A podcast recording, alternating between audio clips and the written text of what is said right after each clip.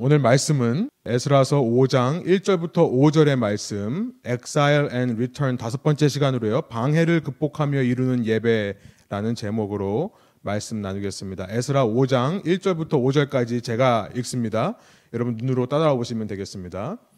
선지자들 곧 선지자 학계와 이또의 손자 스가랴가 이스라엘의 하나님의 이름으로 유다와 예루살렘에 거주하는 유다 사람들에게 예언하였더니 이에 스알디엘의 아들 수르바벨과 요사닥의 아들 예수아가 일어나 예루살렘에 있던 하나님의 성전을 다시 건축하기 시작함에 하나님의 선지자들이 함께 있어 그들을 돕더니 그때에 유브라데 강 건너편 총독 다뜨네와 스달 보스네와 그들의 동관들이 다 나와 그들에게 이르되 누가 너희에게 명령하여 이 성전을 건축하고 이 성곽을 마치게 하였느냐 하기로 우리가 이 건축하는 자의 이름을 아뢰었으나 하나님이 유다 장로들을 돌보셨으므로 그들이 능히 공사를 막지 못하고 이 일을 다리오에게 아뢰고 그 답장이 오기를 기다렸더라. 아멘. 함께 앉으셔서 말씀 나누겠습니다. 우리는 지난 시간 에스라서 1장부터 3장을 살펴봄을 통해요. 하나님께서 이스라엘에게 바벨론 70년의 포로 생활을 허락하신 이유에 대해서 우리가 살펴보았었습니다. 에스라서 3장으로 돌아가서요. 3장 11절부터 13절의 말씀 다시 한번 읽어보죠. 제가 읽겠습니다. 찬양으로 화답하며 여호와께 감사하며 이르되 주는 지극히 선하심으로 그의 인자하심이 이스라엘에게 영원하시도다 하니 모든 백성이 여호와의 성전 기초가 놓임을 보고 여호와를 찬송하며 큰 소리로 즐거이 부르며 제사장들과 레위 사람들과 나이 많은 독장들은 첫 성전을 보았으므로 이제 이 성전의 기초가 놓임을 보고 대성통곡하였으나 여러 사람은 기쁨으로 크게 함성을 지르니 백성이 크게 외치는 소리가 멀리 들리므로 즐거이 부르는 소리와 통곡하는 소리를 백성이 분간하지 못하였더라. 우리 지난 시간 살펴봤었죠. 3장 마지막에서 참된 예배의 회복을 우리가 목격하는 장면이었습니다. 하나님께서는 포로 시기를 허락하신 이유 중에 하나 우리가 깨달을 수 있는 것은 이 포로 시기를 통해 유대인의 마음이 새롭게 되는 것이었다는 것을 살펴봤었죠. 포로 귀환을 하자 딱딱했던 그들의 마음, 입으로만 하나님을 들먹였던 그 입술, 형식으로만 종교 생활을 했던 그들의 모든 형식적인 습관들이 새로워지고요. 유다의 마음이 부드러워진 겁니다. 이제 진심으로 예배하기를 시작하는 겁니다. 이렇게 마음을 새롭게 하시는 하나님을 마음을 감동하시는 하나님, 곧 마음을 휘저으시는 하나님이라고 했습니다. 이런 자발적인 예배, 이 자유의지를 가지고 자발적으로 하나님을 예배하게 하도록 하나님께서 70년이라는 시간을 허락하신 겁니다. 하나님은 그 70년의 시간 동안 이스라엘을 설득하시며 그들을 기다려 오신 것이었죠. 누구보다 이 예배를 기다렸던 분이 하나님이라는 사실, 바로 이를 위해 포로 생활, 순례의 삶을 허락하셨다는 것을 우리가 지난 시간 살펴봤습니다. 그런데 이렇게 3장의 마지막에서 백성의 이 큰 함성 소리와 기쁨의 감격의 소리들이 메아리처럼 울려지는 상황 속에서 이제 4장으로 넘어오면요. 그들의 그 기쁨의 감격의 외침이 싹 사라지는 장면들을 우리가 만나게 됩니다.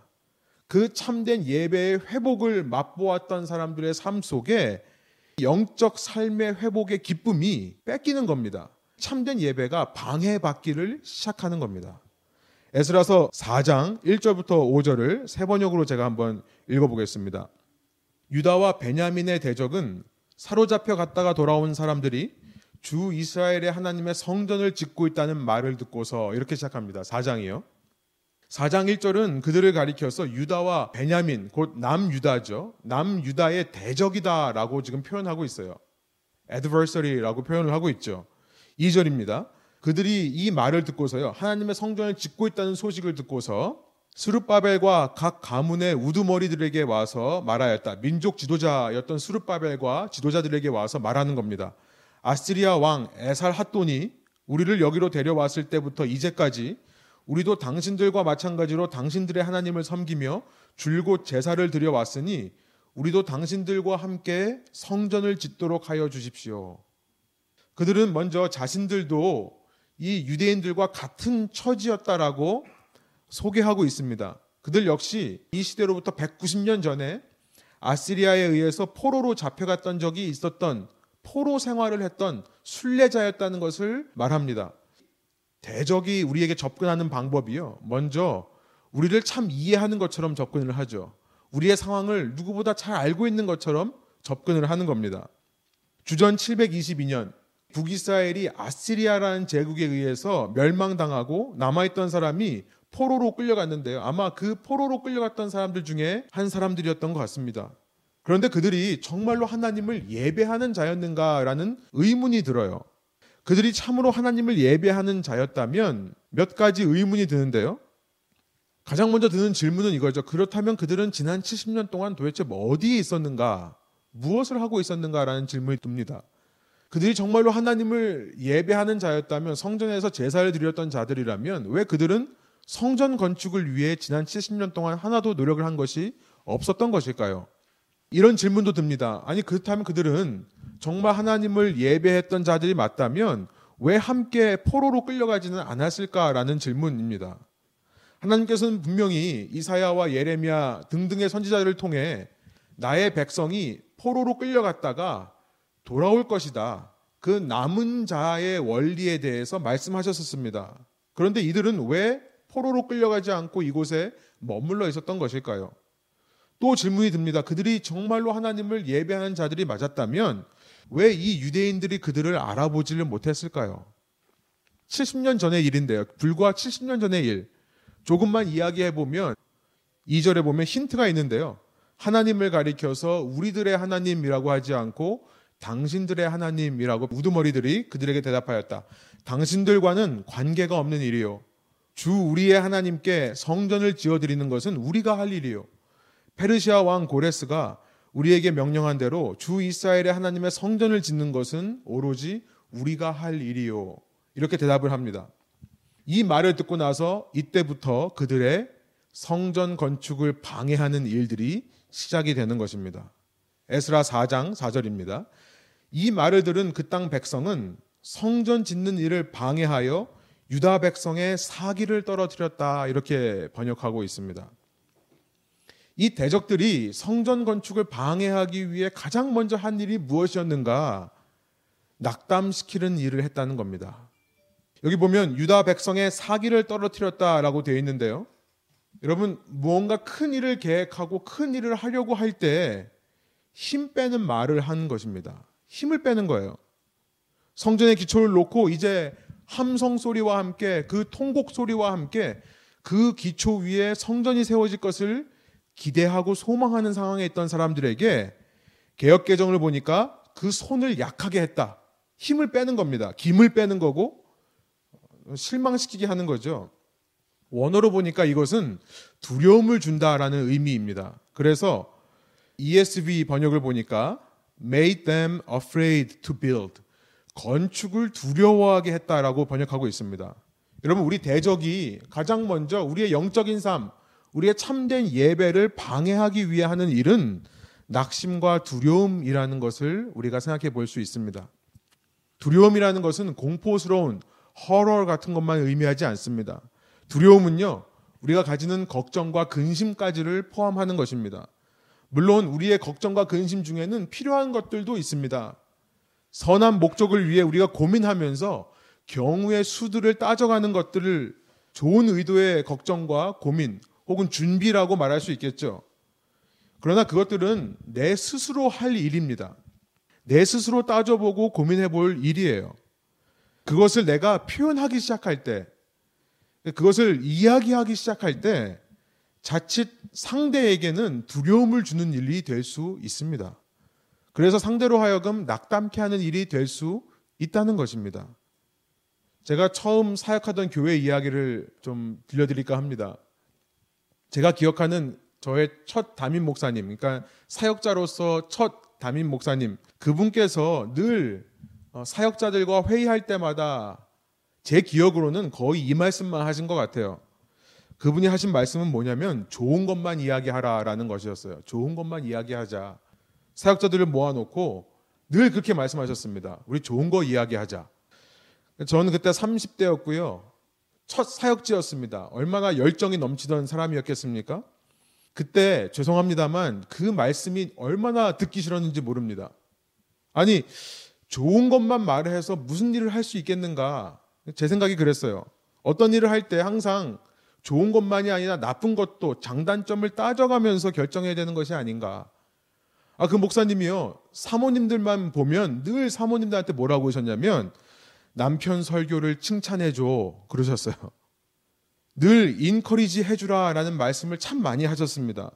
저는 이렇게 생각합니다. 아니, 사모님들이 목사님한테 쓴소리를 안 하면 누가 목사님 설교를 비평할 수 있겠습니까? 저는 첫 사역지부터 지금까지 지난주까지도요. 제 아내에게 늘 설교 끝나면은 몇 점이었냐고 물어봅니다. 점수 매기는 시스템을 만들어서요. 점수로 표현을 합니다. 그러니까 이런 말씀을 들었을 때 저는 좀 이해가 안 됐었어요. 그런데 목회를 하면서요. 특별히 다양한 교회들을 경험하고 다양한 사역들을 하면서 또 사람들과의 관계를 하면 할수록 교회 안에서 참 어려운 것들을 많이 발견하는 것 중에 하나는 뭐였냐면요. 다 각자 한분한 분들이 너무나 귀한 분들인데 서로 사이가 갈라지고 서로 오해가 쌓이기 시작한다는 것입니다. 아, 다들 하나님을 사랑하고 교회를 사랑하는 마음으로 서로에게 이야기를 하는데 듣는 사람에게는 상처가 되어서 점점 편이 나눠지는 현상들을 많이 봐왔습니다.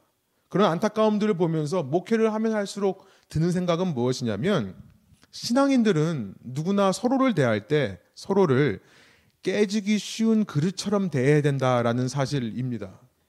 베드로전서 3장 7절에 보면 남편들이 아내들에게 아내를 깨어지기 쉬운 그릇처럼 대하라라는 말이 있지만 저는 거기서 말씀하시는 것처럼 꼭 아내만이 아니라 신앙의 동역자들 그 약속을 함께 붙드는 자들은 서로가 서로를 깨지기 쉬운 그릇으로 인정해야 된다, 다루어야 된다는 사실을 생각해 봅니다. 여러분, 신앙은요, 단순히 우리의 지적인 작용이 아닙니다.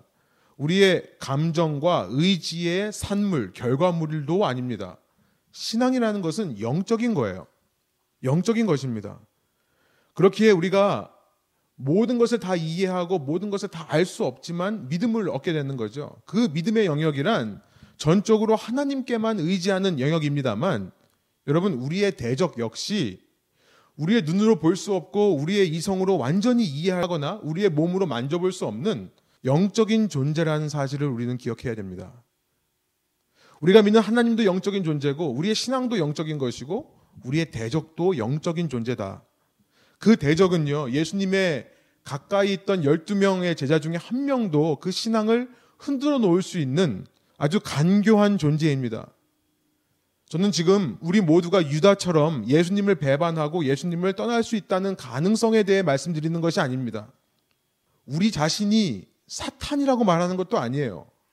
혹시라도 내가 하는 한마디 말을 통해 대적이 역사해서 상대방의 마음 속에 낙심을 줄 수 있고 두려움을 줄 수 있다는 말씀을 드리는 겁니다. 내 한마디 말을 통해서 상대가 시험에 들 수도 있다는 것을 말씀드리는 것입니다. 여러분, 나는 내가 그냥 편하니까, 나하고 친하니까 내 불만, 내 어려움들을 그냥 친하다고 생각하니까 그냥 나눕니다. 인간적으로는 둘이 친하다는 표현이 맞습니다. 인간적으로는 내가 너를 이만큼 믿고 의지한다는 표현일 수 있습니다. 그런데 영적으로 보면요. 자칫 잘못하면 이 일이 상대방에게 낙심을 주고 두려움을 주는 일로 이용될 수 있다는 것을 말씀드리는 겁니다. 교회 안에 다른 형제자매, 너와 나 외에 저 사람, 다른 형제자매와의 관계를 깨뜨리는 일로 작용할 수 있다는 것입니다. 우리 편과 저 사람들 사이에 끊임없는 오해의 연속을 만들어낼 수 있다는 것이죠. 그래서 결국 교회 내에서 분열을 일으키는 일들을 목회를 하면서 참 많이 보고 겪는 것입니다. 그런 교회 사역을 오래 하셨던 담임 목사님께서 그러니까 목회자들이 모였을 때 그런 목회 현장에서 지쳐 있는 목회자들이 서로 좋은 이야기만을 하자라고 말씀하셨던 것이었겠죠. 우리가 모였을 때 좀 더 격려가 되고 위로가 되는 메시지를 서로 전하자. 안 그래도 설교가 끝나고 나면 설교자의 마음은 위축되게 마련입니다. 전에는요, 젊었을 때는 제 열정으로 설교를 했습니다. 내가 옳은 것, 내가 생각하기에 바른 것들을 외치느라 침 튀기면서 말하느라 정신이 없었습니다. 그런데 목회 경험이 쌓이면 쌓일수록 혹시라도 제 말 한마디에 누군가가 상처받지는 않을까 그런 두려움이 설교 끝나고 나면 몰려옵니다. 그렇기에 사모들에게 격려를 해주라라고 말씀하셨던 것 같아요. 언제부턴가 제 아내가 저에게 제가 생각한 점수보다 좀 더 후하게 점수를 줍니다. 어, 그렇다고 해서 여러분이 오해하시는 대로 어, 세상의 관점에서 A 정도의 점수를 주는 것은 아닙니다. 어, 가끔씩 줘요. 가끔씩. 그런데 서로 마음을 조금씩 더 알아가는 것 같다는 생각이 들어요. 지금 돌아보니까 제가 기억하는 목사님은 굉장히 카리스마가 있는 목사님이었는데 그분도 참 연약하신 존재였구나 생각이 됩니다. 그분도 목회하면서 참 힘들으셨구나. 그 시기에 참 어려우셨구나라는 생각을 듭니다. 여러분, 목회 횟수가 지날수록 목사님들은요, 더 연약한 그릇이 되어 갑니다. 목사들이 더 연약한 존재구나 생각하시면 맞습니다. 우리가 서로가 서로를 대할 때 믿음이 좋아 보인다고 신앙생활 오래 했다고 해서 우리가 서로가 서로를 깨어지기 쉬운 그릇이라 생각하지 않고 내 하고 싶은 말 다 해버리면요. 여러분 그 말을 통해 대적이 낙심과 두려움을 주는 일로 역사할 수 있다는 것입니다. 이것을 꼭 기억하시기 바랍니다. 사랑이 넘치는 따뜻한 공동체란 서로가 옳은 이야기를 하는 공동체가 아닙니다. 서로가 서로를 더 연약한 그릇으로 생각하고 조심스럽게 다루는 공동체가 사랑으로 따뜻한 공동체인 줄로 믿습니다. 저는 지난 한 주간 동안 저희가 처해 있는 현실을 보면서 이 말씀에 생각이 난 것입니다. 우리는 지금 거의 반강제적으로 이 사회적 거리두기를 실천하고 있죠. social distancing. 이것을 실천해야 되는 상황에 있습니다. 정말 답답합니다. 얼굴을 보고 싶고요. 만나고 싶고요. 함께 예배 드리고 싶습니다. 함께 서로 울고 웃는 공동체가 너무나 그립습니다. 근데 그런 만큼 지금까지 공동체를 향한 나의 태도는 무엇이는가 한번 이 social distancing 기간 동안에 한번 점검해 보는 기회가 된다면 아 이것이 우리에게 의미가 있는 일이 되겠다 생각이 드는 것입니다. 여러분 매일 가족과 함께 하시면서 가족과 혹은 부딪히고 가족과 혹은 관계하시면서 여러분 자신에 대해서 어떤 생각이 드십니까? 함께 만나지 못하는 사람들을 생각하면서 여러분 돌아보시기를 원해요. 내가 지금까지 어떤 말을 많이 해왔는가? 나를 통해 사람들의 마음속에 어떤 씨가 뿌려졌고 그 씨의 열매가 어떻게 나타나는가를 되돌아보는 시간이 되기를 원하는 것입니다. 왜냐하면요. 대적은 위축되는 말을 통해 역사하기 때문에 그렇습니다. 두려움을 주는 말, 낙심을 주는 말로 그 역사를 시작하기 때문에 그렇다는 것입니다. 첫 번째가 이 대적의 방해의 첫 번째 모습이 이러는 거라면요. 그러나 대적은 거기서 멈추지 않습니다. 단지 위축되는 낙심 주고 두려움 주는 말로만 그치지를 않습니다. 대적은요, 모든 상황을 총동원하여 사람과 상황을 이용하여 방해합니다. 에스라서 4장 5절입니다. 그들은 고문관들을 매수하면서까지 성전을 짓지 못하게 하였다. 이러한 방해는 페르시아 왕 고레스가 다스리던 모든 기간뿐만 아니라 페르시아 왕 다리우스가 통치하던 때까지 이어졌다. 우리의 대적 사탄이 역사하는 사탄이 방해하는 것은 분명합니다. 돈의 논리예요. 돈의 논리입니다. 당시 사회에서 영향력 있는 사람들을 돈으로 매수했다라고 기록하고 있습니다. 여러분 우리 안에 이 참된 예배 그렇게 성전의 기초를 놓고 이제 그 기초 위에 참된 예배의 성전을 쌓아가야 되는데요. 우리 안에 신앙의 방해, 그 영적인 삶을 대표하는 가장 대표적인 사탄의 영향력이 뭐냐면 물질에 대한 염려라는 거예요. 물질에 대한 염려. 그래서 예수님께서도 공중에 나는 새를 보여주시며 들에 있는 백합화들을 보시며 그렇게 말씀하지 않으셨습니까? 너희에게 무엇이 필요한지 하늘에 있는 아버지께서 모든 것을 다 알고 계신다. 너희는 이방 사람들이 구하는 것처럼 물질을 구하지 마라. 너희가 구할 것이 있다면 오직 그의 나라와 그의 의를 먼저 구해라. 그리하면 이 모든 것을 너에게 더해 주실 거다. 마태복음 6장 26절부터 34절까지 예수님의 말씀입니다. 사탄은요, 물질의 논리로 우리의 영적인 삶을 방해합니다. 경제적인 근심을 가져다 주는 거예요. 그리고 그 물질이 가져다 주는 권력의 논리로 우리의 영적 생활을 방해한다는 것입니다. 일주일의 삶 속에 더 많은 물질을 위해 분주하게 만들고요. 더 많은 영향력, 더 많은 권력을 행사하게 하기 위해 우리의 삶을 바쁘게 함으로써 삶에서 영적인 예배를 뺏어가는 것입니다. 여러분, 우리는 이 말씀을 통해서, 이 예스라 4장의 말씀을 통해서요, 성전의 기초를 놓았다고 해서 참된 예배의 회복이 끝나는 것이 아니라는 사실을 알게 됩니다. 그것은 단지 시작일 뿐이었습니다. 우리의 기초는 무엇입니까? 우리가 예배할 수 있게 하는 원동력은 무엇입니까? 바로 2000년 전 예수님께서 거룩하신 십자가 희생을 통해 흘리신 피, 또 부활하신 그 몸을 통해 우리에게 주신 소망, 이 십자가야 부활로 우리 믿음의 기초가 놓였습니다. 그러나 거기서 우리의 영적 회복이 끝난 것이 아니라는 것입니다. 이후 매일의 삶 속에 그 하나님의 통치가 확장되어야 됩니다. 이것이 우리가 드려야 될 영적 예배죠. 마음을 새롭게 함으로 변화를 받아 하나님의 선하시고 거룩하시고 온전하신 뜻이 무엇인지를 분별하며 사는 것. 이것이 우리가 드릴 영적 예배입니다. 그런데 이 예배를 막기 위해 사탄의 이 대적에 방해하는 요소 두 가지를 우리가 살펴본 것입니다. 이 에스라의 역사로 돌아가 보면요. 그 대적의 방해로 인해 이 기초만 놓아진 상태에서 공사는 중단되어 버립니다. 이후 4장 마지막에 보니까요. 4장 24절입니다. 세 번역으로 한번 보여주세요. 4장 마지막에 보니까 언제까지 공사가 중단되었다라고 얘기를 하냐면 이 페르시아 왕 다리우스 2년에 이르기까지 중단되었다 이렇게 말씀합니다.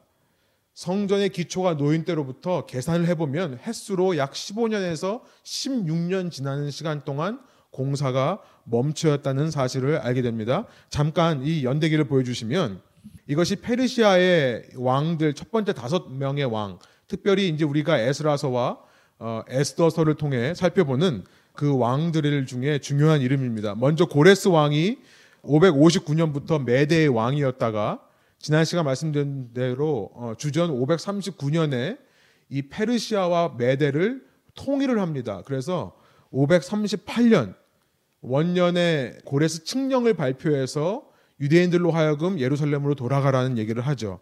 그래 놓고 그 아들 캄부세스라는 사람, 캠바이시스라고 하는 사람은 성경에 나오지 않습니다만 8년밖에 통치를 못하고 죽습니다. 고레스의 후계자 중에 이 다리우스라는 사람이 이제 그 뒤를 이어서 522년 왕이 되는데요.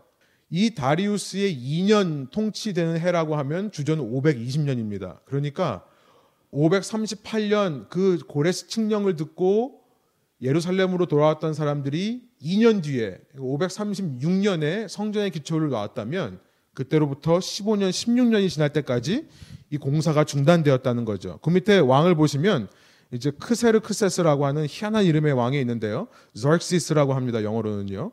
이것을 아람식으로 읽으면 아하수에로라고 읽는데요. 이 아하수에로 왕이 바로 에스더에 나오는 왕입니다. 그리고 에스라를 이 예루살렘으로 2차 포로 귀환을 보낸 왕이고요. 그 다음에 왕이 된 사람이 아르타서크시스라고 하는 아닥사스다라는 왕인데요. 이때 느헤미야가 이 왕의 컵베어러, 이 잔 맡은 관원으로 활동을 했던 것입니다. 아무튼 15년 동안 중단된 건축이었다면 여러분 그 건축하는 입장에서 생각해 보면요. 15년 동안 중단된 프로젝트는 이미 끝난 것과 마찬가지죠. 이렇게 성전 건축의 꿈이 사라져버린 시대에 주전 520년 다리우스 왕의 2년째 되는 통치해에 어떤 일이 벌어지는가를 이제 5장이 기록을 합니다. 에스라서 5장으로 가봅니다. 5장 1절이 이렇게 시작을 해요. 선지자들 곧 선지자 학계와 이또의 손자 스가랴가 이스라엘의 하나님의 이름으로 유다와 예루살렘에 거주하는 유다 사람들에게 예언하였더니 이렇게 시작합니다. 우리 성경 순서로 보면 구약 39권 중에 맨 마지막 세 권이 학계, 스가랴, 말라기로 끝나죠. 그 학계와 스가랴입니다. 이 두 선지자가 바로 이런 상황 속에 이 시기에 활동했던 것입니다. 두 선지자가 외친 메시지는 무엇일까요? 유다 사람에게 예언하였더냐고 되는데 그 예언의 내용은 무엇일까요? 한마디로 요약하면 삶의 우선순위를 회복하라라는 메시지였어요. 삶의 우선순위를 회복하라. 학계의 메시지를 요약한 것은 제가 보기엔 1장 3절부터 5절입니다. 세 번역으로 제가 한번 읽어보겠습니다. 학계 예언자가 주님의 말씀을 받아 전한다. 성전이 이렇게 무너져 있는데 지금이 너희만 잘 꾸민 집에 살고 있을 때란 말이냐. 학계 선지자의 메시지를 한마디로 말하면 4절일 거예요. 성전이 이렇게 무너져 있는데 지금이 너희만 잘 꾸민 집에 살고 있을 때란 말이냐. 나 만군의 주가 말한다. 너희는 살아온 지난 날을 곰곰이 돌이켜 보아라. 학계 1장 2절을 보니까요. 그렇게 성전이 15년, 16년 동안 중단되었던 그 건축이 중단된 상태에서 많은 유대인들이 어떤 결론을 내렸는지를 기록하고 있습니다. 많은 유대인들이요. 이렇게 얘기를 했다는 것입니다. 아, 지금은 성전을 건축할 때가 아니다. 여러분, 다들 낙심해 있는 상황 속에 누군가가 이 말을 했다고 생각해 보십시오. 아, 지금은 성전을 지을 때가 아닌가 봐. 여러분, 이 이야기가 백성들 사이에 급속도로 퍼져나가지 않았겠습니까? 하나님이 말씀하시는데 지금이 때가 아니래. 아마 이렇게 얘기가 바뀌었겠죠? 그 얘기 듣고 사람들이 아, 그래, 지금은 때가 아니겠지. 하나님이 때였다면 이렇게 방해를 허락하지는 않으셨을 거야. 뭐 이런 결론들을 내렸겠죠. 그 결과 그들은요, 아, 지금이 때가 아닌가 보다 하고 성전 건축을 뒷전에 놓습니다. 삶의 우선순위가 어디로 가냐면 그들의 정착과 안정만을 위해 열심히 사는 것에만 우선순위가 맞춰진다는 것입니다. 물질과 권력의 논리에 마음이 팔려 일주일이 어떻게 지나가는지 모르고 사는 것입니다. 그런 백성을 깨우치기 위해 학계 선지자가 메시지를 외치는 겁니다. 지금이 너희만 잘 꾸민 집에 살고 있을 때란 말이냐. 너의 삶의 우선순위가 무엇이 되어야 되겠냐라는 메시지를 외치기 시작하는 거죠. 이렇게 백성을 깨우고 정신 차리게 하는 메시지를 학계가 선포했다면 스가리아는요. 백성들에게 성전 건축의 그 아름다운 영광을 보여줌으로써 그들로 하여금 성전 건축에 동참하도록 독려했던 인커리지했던 선지자입니다. 스가리아서 1장 16절 17절이에요. 세 번역입니다. 그러므로 나 주가 이렇게 선언한다. 나는 예루살렘을 불쌍히 여기는 심정으로 이 도성에 돌아왔다. 나는 한때 예루살렘을 떠났지만 이제 불쌍히 여겨서 다시 돌아왔다. 그 가운데 내 집을 다시 세우겠다. 예루살렘 위에 측량줄을 다시 긋겠다. 나 망군의 주의 말이다. 17절 너는 또 외쳐라. 나 망군의 주가 말한다. 내 성읍마다 좋은 것들로 다시 풍성하게 될 것이다. 나 주가 다시 한번 시온을 위로하겠다. 예루살렘은 다시 내가 택한 내 도성이 될 것이다. 스가랴 선지자는요. 이렇게 환상을 통해 회복될 다윗 왕국의 그 영광이 얼마나 찬란하고 아름다운지를 백성들에게 보여줌을 통해 예배의 중요성, 이 성전 제사의 회복의 중요성을 사람들한테 설득했던 것입니다. 여러분, 이런 시기와 상황 속에 이런 하나님의 메시지를 외치는 선지자들이 너무나 필요합니다. 하나님의 메시지를 들어야 우리는 자꾸만 안일해져 가려고 하는 우리의 안일함과 모든 것을 더 누리려고 하는 우리의 탐욕 속에서 구원을 얻을 수 있기 때문에 그렇습니다. 말씀의 중요성이죠. 하나님 말씀의 중요성입니다. 하나님 말씀을 전하는 메신저들의 중요성이기도 합니다. 우리가 우리의 입을 열어 전해야 될 것이 있다면 그것은 우리의 속마음이 아니라 하나님의 우리를 향하신 말씀을 전해야 할 것입니다. 이렇게 하나님의 선지자들이 하나님의 말씀을 선포한 결과가 무엇입니까? 우리가 읽은 2절 본문을 보니까요. 5장 2절. 이에 스알디엘의 아들 스룹바벨과 지도자입니다. 요사닥의 아들 예수아가 일어나 예루살렘에 있던 하나님의 성전을 다시 건축하기 시작함에 하나님의 선지자들이 함께해서 그들을 돕더니 여러분 저는 이 말씀을 읽으면서요 이런 생각이 들었어요. 한 공동체가 삶의 우선순위를 회복하고 한 공동체가 멈췄던 하나님의 역사를 다시 시작하는 데는 딱 두 명이면 되겠다 생각이 들었습니다. 이 메시지를 듣고 스룹바벨과 예수야가 정신을 차리니 모든 백성이 함께 따라오는 것입니다. 단 두 명이라도 하나님의 말씀을 듣고 하나님의 말씀에 진심으로 순종할 수 있는 사람이 있다면 오늘 이 메시지를 통해 우리에게 말씀하시는 하나님의 음성을 깨닫고 그 말씀에 헌신하는 사람이 소수라도 있다면 여러분 하나님의 사역이 이루어지는 줄로 믿습니다. 하나님의 집이 세워지는 줄로 믿습니다. 주목할 것은요, 방해가 없었기 때문에 그들이 일할 수 있었다가 아니라요, 여전히 방해가 있는 상황 속에서도 하나님의 말씀을 듣고 이 결단이 일어났다는 점이 중요한 것입니다. 3절부터 5절을 보면요. 당시 성전 건축이 재개되었다는 다시 시작되었다는 소식을 듣고 그 지방의 관리들이 찾아와서 묻고 따지는 장면이 기록되어 있습니다. 누가 성전을 다시 건축하라고 했느냐? 그런데요. 5절에 보니까 이렇게 말씀을 하고 있습니다. 하나님이 유다 장로들을 돌보셨으므로 그들이 능히 공사를 막지 못하고 방해의 세력은 그대로 있습니다만 이제는 그 방해하는 세력들이 그들을 막지 못하는 상황에 이르는 것입니다. 어떻게 하나님께서 유다 장로들을 돌아보셨을까요? 말씀인 거죠. 선지자들을 통해 하나님의 말씀을 받은 것을 그들의 원동력으로 삼은 겁니다. 하나님의 말씀을 원동력으로 삼으니 아무리 대적이 방해를 한다 하더라도 그 방해가 아무 효과가 없는 것입니다. 학계와 스가랴를 통해 하나님께서 말씀을 주시고 말씀을 깨우치게 하시고 그 말씀으로 소망과 위로를 삼으셨기에 성전 공사는 계속해서 진행되고요. 그들은 흔들리지 않은 것입니다. 디모데후서 3장 16절의 말씀이 생각이 나요. 디모데후서 3장 16절 17절 모든 성경은 하나님의 감동으로 된 것으로 교훈과 때로는 교훈하고 때로는 우리를 책망하고 바르게 함과 의로 교육하기에 유익하니 이는 하나님의 사람으로 온전하게 하며 모든 선한 일을 행할 능력을 갖추게 하려 함이라. 말씀의 능력, 말씀 많이 줄 수 있는 능력인 것입니다. 그들이 아무리 방해를 아무리 물어봐도 이들은 유다 사람들이 구하지 않고 성전 건축을 계속하니까요. 이 관리들은요, 재빨리 페르시아의 다리우스 왕에게 편지를 보냅니다. 그 편지의 내용이 5장 후반부에 기록되어 있는데요. 요약하면 이런 내용이에요. 왕이시여 우리가 이 백성에게 왜 공사를 하느냐 물어봤더니 이자들이 무슨 얘기를 하냐면 페르시아의 첫 번째 왕 고레스 왕 때에 그 고레스 왕이 살아계신 하나님을 두려워해서 이 유다 백성을 돌아가게 하고 모든 성전 건축에 필요한 모든 물품들을 지원하겠다 약속한 적이 있습니다라고 말합니다. 왕이시여 왕은 궁전 내를 샅샅이 찾아보셔서 과연 그런 기록이 있는지 한번 알아보십시오라는 편지를 붙여요. 그 편지를 받고 다리우스 왕은 6장에서요. 이 왕궁에 있는 모든 기록을 조사해라 라는 명령을 내립니다. 그리고 결국 그 고레스 칙령이 담겨 있는 고레스 왕이 내린 명령이 담겨 있는 두루마기를 발견합니다. 그 두루마기를 발견한 다리우스 왕은 이 성전 건축에 필요한 모든 것을 우리가 돕겠다라고 편지를 하고요. 성전 건축을 허락하는 명령을 내립니다. 그 지방 관리들에게 오히려 너희는 성전 건축을 도와주라. 그러지 않으면 너희 집안의 기둥이 뽑혀버릴 거다. 이런 협박까지도 합니다. 그래서 마침내 성전이 완공되어 다리우스 왕 6년, 곧 주전 516년 혹은 515년에 이릅니다. 에스라서 6장 14절부터 15절이에요.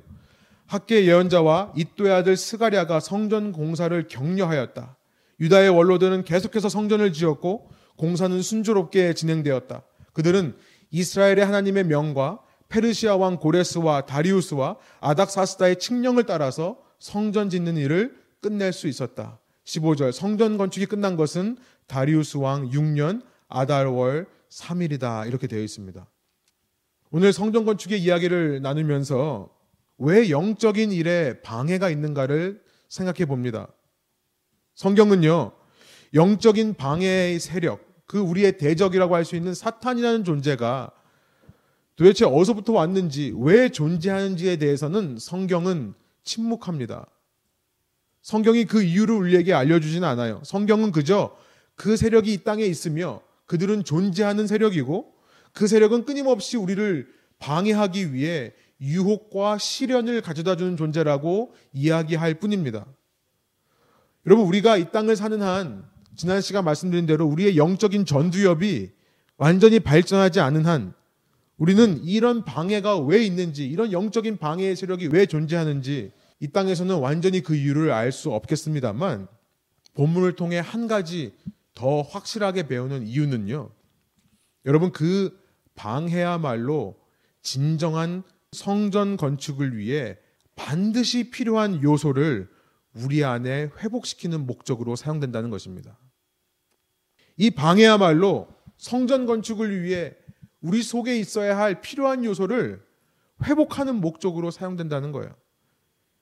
방해가 없었다면 사람들은 자기 손으로 성전을 짓고 끝냈을 것입니다. 자신들의 공로와 자신들의 의만이 난무하겠죠. 결국 성전에서 내 공로와 내 의를 세우느라 하나님을 잊어버리는 일이 또 반복될 것입니다. 그러나 성전 건축은 오직 하나님의 말씀만으로 그 말씀을 예언하는 선지자들의 예언으로 가능하다는 것을 이 역사가 기록하고 있는 것입니다. 방해가 없었다면 하나님의 말씀의 중요성을 깨달을 수도 없었겠죠. 방해가 없었다면 그 말씀만으로 성전 건축이 가능하다. 그 말씀만으로 내 안에 참 예배가 가능하다는 사실을 알 수가 없었겠죠. 방해는 우리 속에 있던 낙심의 이유들을 드러내는 역할을 합니다. 우리 속에 있던 두려움의 이유들을 드러내는 역할을 해요. 방해는요, 우리 속에 숨어 있던 물질에 대한 집착, 권력에 대한 욕심도 드러냅니다. 그러나 그 역할을 하고 끝날 뿐이에요. 오히려 방해를 통해 우리는 우리 속에 숨겨져 있던 방해가 없을 때는 모르던 우리 속에 있는 문제들을 눈으로 볼 수 있는 기회를 얻는 것이고요. 내가 알게 모르게 뿌려왔던 악한 열매가 있다면, 악한 씨앗들이 있다면 그것이 무엇인지도 이 방해를 통해 우리는 볼 수 있는 것이고요. 그러면서 오직 말씀만으로 나의 영혼의 성숙이 일어나고 내 예배의 온전함이 회복될 수 있다는 사실을 깨닫게 되는 것입니다. 날마다 하나님의 말씀을 사모했던 사람이라면 날마다 그 말씀 앞에서 자신을 쳐서 복종했던 사람들이라면 말씀으로 오신 예수님이 성전보다 더 크게 보였을 것은 당연한 이치이겠죠. 예수님은요, 그런 사람들에게만 예배를 받으시는 분이십니다. 그리고 그런 예배만이 그 사람들을 마지막 날에 살려낼 능력으로 작용할 것입니다. 바이러스로 인해 우리의 삶의 패턴은 너무나 달라져 있습니다. 이제는 정상적인 생활을 하는 사람이 비정상이다라는 얘기를 하고 있는 사회가 되었죠. 달라진 삶의 패턴 속에서 여러분 정상적인 일상이 멈춰버린 이 삶 속에서 이 말씀을 가지고 우리가 우리가 고민해 보기 원하는 질문이 이겁니다. 나의 삶의 우선순위가 무엇인가라는 것이에요. 우리가 우리의 삶에 정신없이 바쁘게 반복되는 일상 속에 살아가다 보면 어쩌면 그 삶의 우선순위를 놓치고도 열심히 살 수 있습니다. 이렇게 삶의 패턴이 망가지고 달라져 있을 때 여러분 그때가 바로 삶의 우선순위를 바로 세울 수 있는 기회라는 것을 기억하시기 바랍니다. 우리 자신만 게을러지지 않으면요. 정말 시간이 많은 그런 시간을 우리가 보내고 있습니다. 그렇죠. 우리만 게을러지지 않으면 우리는 얼마든지 주님과 말씀이신 주님과 또 주님의 말씀과 친밀한 관계를 누릴 수 있는 기회들을 얻는 시간들이 되는 겁니다. 여러분, 이 시기에, 이 시간 속에서 여러분 삶에 무엇을 가장 먼저 우선순위로 회복하시기를 소원하십니까? 우리의 참된 예배의 근원이 되는 말씀으로 돌아가기를 원합니다. 어느 때보다 그 말씀에 깊이 잠기기를 원합니다. 어느 때보다 그 말씀이신 주님 앞에 더 나아가기를 소원합니다. 그래서 내 속에 있는 모든 낙심과 두려움과 불안의 이유들을 말씀으로 쫓아내시는 저와 여러분 되기를 원합니다.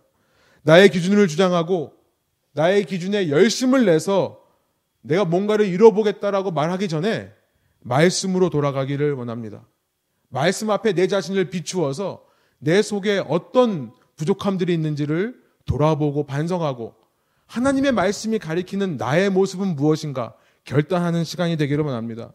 타인을 향해 내 입에서 어떤 말들이 나와 있는가를 점검하기를 원하고요. 타인을 향해 이제 앞으로는 내가 하나님의 어떤 말씀을 전하기를, 어떤 말씀을 대언하고 예언하기를 원하는지를 결단하시는 시간 되기를 원합니다.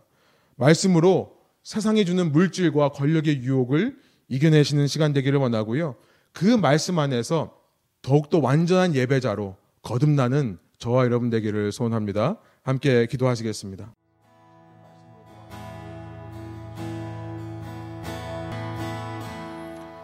그렇습니다, 주님. 이 시간 저희가 주님께 받은 말씀처럼 주님, 주님의 말씀으로만 우리가 모든 것들을 이겨낼 수 있음을 믿습니다.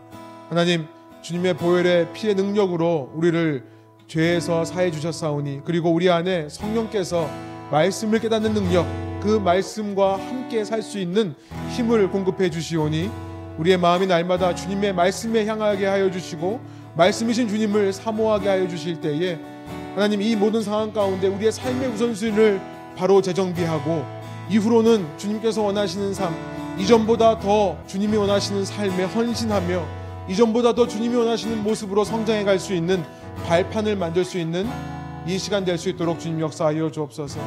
주님의 말씀만이 우리의 모든 낙심과 두려움의 이유를 내쫓을 수 있고 주님의 말씀만이 우리의 모든 물질과 권력에 대한 유혹과 시련과 핍박을 이겨낼 힘을 공급하실 수 있사오니 말씀으로 나를 감동시켜 주시고 날마다 매 순간마다 말씀으로 나를 인도하여 주옵소서.